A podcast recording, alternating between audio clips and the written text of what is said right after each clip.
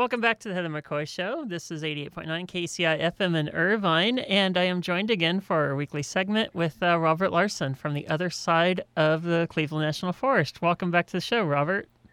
Hey, Heather. Always good to be here reporting from these inland regions. The inland regions, yeah. I mean, that's what you can call it, I guess, because it's not it's not near the ocean, so I guess it becomes inland. they call it the Inland Empire. Yeah, well, one of the weird parts about the Inland Empire, though, is um, that I it's amazing that it isn't part. It's inland from the ocean, but what the Inland Empire is missing is like the big skies of like Utah and Colorado. I mean, what do you think accounts for that? Well, there's been a lot of development over the last few decades, and there were a lot of wild spaces that are no longer wild uh, there still are some which are wonderful and beautiful, but there were these places where it just was open space. There was a, a creek or there was a, just a hillside, and then developers start seeing the dollar signs and come in and take something and make it into something else that is sometimes nice, but it's just like we're, we're losing all of our wild spaces. And this is one place where you see it happening so clearly. Yeah, I mean, one of my favorite open spaces in Lake Elsinore is actually by the uh, outlet mall. There was like a, you, it's like a tri stop sign. It's like a T bone of an intersection, and then one of the roads you can choose led off to the dirt. And you, I mean, it was a really big, wild dirt path. And then last time I was there, it's starting to get fenced in. And I think that's a really important part of any city uh, culture is having open spaces to do what you want to do with. Well, I know just Orange County used to be that way in a lot of places. I grew up in Fullerton, and there were a lot of uh, talking in the uh, late 60s and the 70s there were a lot of open fields actual orange groves. That's how we got the name orange county. Oh, and you could just as a kid just wander off into these places and just do whatever and see sort of wildlife. Be a lot of rabbits running around and uh, you, you, felt that sense of adventure of there's mysterious sort of uh, wilderness area within the city here. And it's just slowly going away and just as it's almost all gone away in orange county. I know there still are some places out there but a vast uh, majority of it is gone. Uh, but yeah now that's happening in the inland empire as well. Yeah i don't know if you've been out here recently but the um the area that was a, the airport what santa ana tustin um Army base that is actually getting turned into development by the city of Tustin. So we're losing that open spot now too.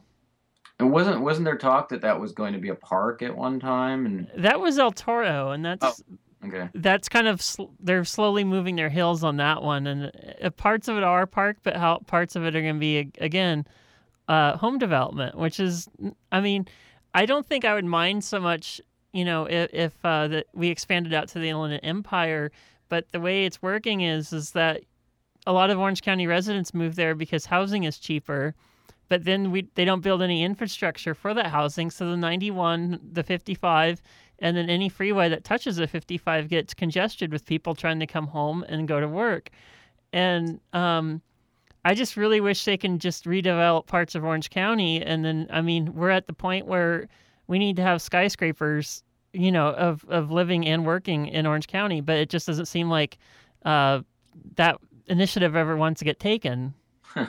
well, you and I have, have both seen these plans, and there are great uh, scientists, engineers, architects uh, who have the, the, the structures that, that they're buildings where people live and, and they work and they grow food and they have urban gardens on the roofs and coming out of the sides of these buildings and they're amazing things and they've actually built them in some other places in the world but it's uh, you know how it is in corporate america it's got to turn the quick profit in continuing profits and probably uh, they, they can't control all the profits in a situation like that. Yeah, it's got to be a closed infrastructure, and then I, uh, Neil deMause and I talk a lot about that as far as like the ballparks with everything enclosed, so the team makes all the profits. But um, so what are your favorite open spaces that you currently are afraid of uh, getting lost in Inland Empire?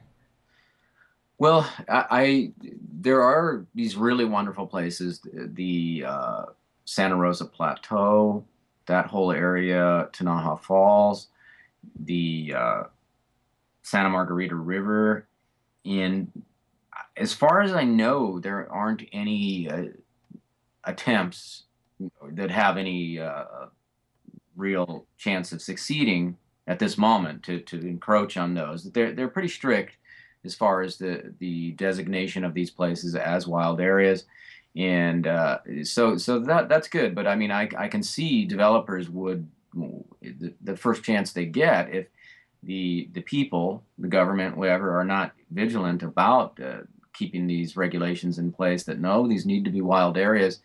And you know, I would encourage anybody to go to these wild places and and check them out and see their beauty and uh, become somebody who is going to be vigilant about uh, protecting these places.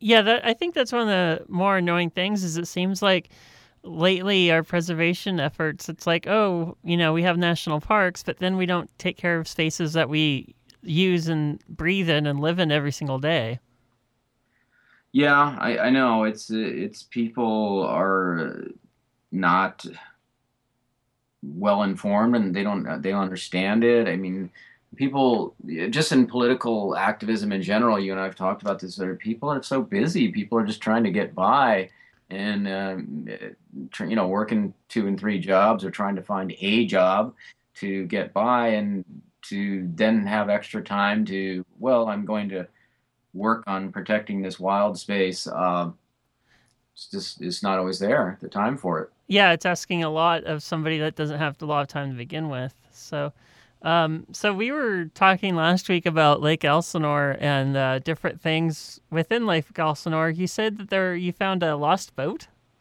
Yeah, yeah. I, I, I I'm growing more fond of Lake Elsinore as time goes by. It's a weird place. I mean, it's uh, as you and anybody who's regularly listened to me knows, I'm a big fan of the, the Salton Sea because it's this weird place that has a lot of abandoned structures and lost vehicles. And I'm finding out Lake Elsinore has some of that going on as well, not to quite the degree, but it's uh, you, once you start reading about it, you find these places. And today, in the uh, inland uh, Southern California's newspaper, the Press Enterprise, there was a front page article about a boat that's a large boat that's kind of sitting there abandoned, and it looks like a uh, river paddle boat and it's really strange. It's quite large and it's just kind of stuck in the mud. And, and the article goes into what's going on with it. And it was a boat that was at one time owned by uh, William Wrigley, the uh,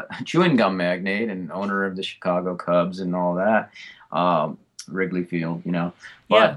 He uh, he owned it at one time, and it was it was used out at uh, Catalina Island, and they would give people uh, tours, and it was known as the glass bottom boat. I, they had there was part of the boat that was this transparent uh, glass, and they had lights under it, so you could see all of this uh, stuff uh, down in the ocean there as it was touring around. Uh, and then it, it sat abandoned in Long Beach Harbor for a while. They quit doing those tours at Catalina, and some guy bought it and brought it out to Lake Elsinore with the intent of doing tours around Lake Elsinore, not as beautiful as Catalina. Yeah, I was going to ask you. I thought Lake Elsinore is landlocked. How did the boat get there? But you answered that.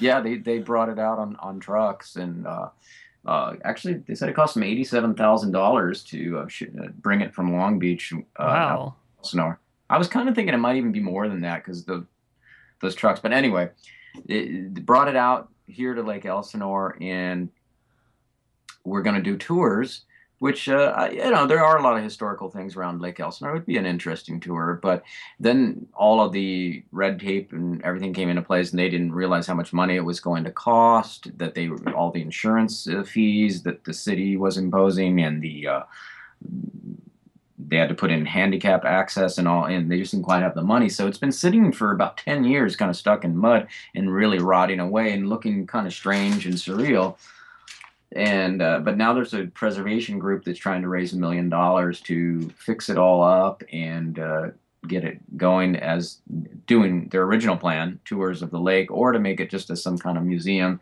And it's a pretty interesting boat. And it's something you just would not expect to see on Lake Elsinore because it's not a very big lake. And this is a pretty big, like river paddle boat, and looks like one of those classic, like a steam engine or like those Mississippi river boats. Yeah. Okay. Like, and it's uh quite I don't know two story and everything. It's a pretty big boat. So uh, I'm going to try to make a trip down there and have a look see for myself and uh, see if I uh, maybe uh, can get involved in trying to get that thing restored. It, I think it would be fun to have. I would love to go on that cruise. It sounds like a Huell Howser episode in the making. Exactly. I mean, and in a certain sense, it'd be cool if they don't uh, rescue it uh, and it just sits there a while. But uh, they're saying if they don't rescue it soon, that it it might get turned into firewood. So I don't want that to happen. Yeah, that would be pretty terrible. Um, yeah, I, I, about Charles Wrigley, I don't, I don't think a lot of people realize that he owned quite a bit of land on Catalina Island, including a horse ranch, and then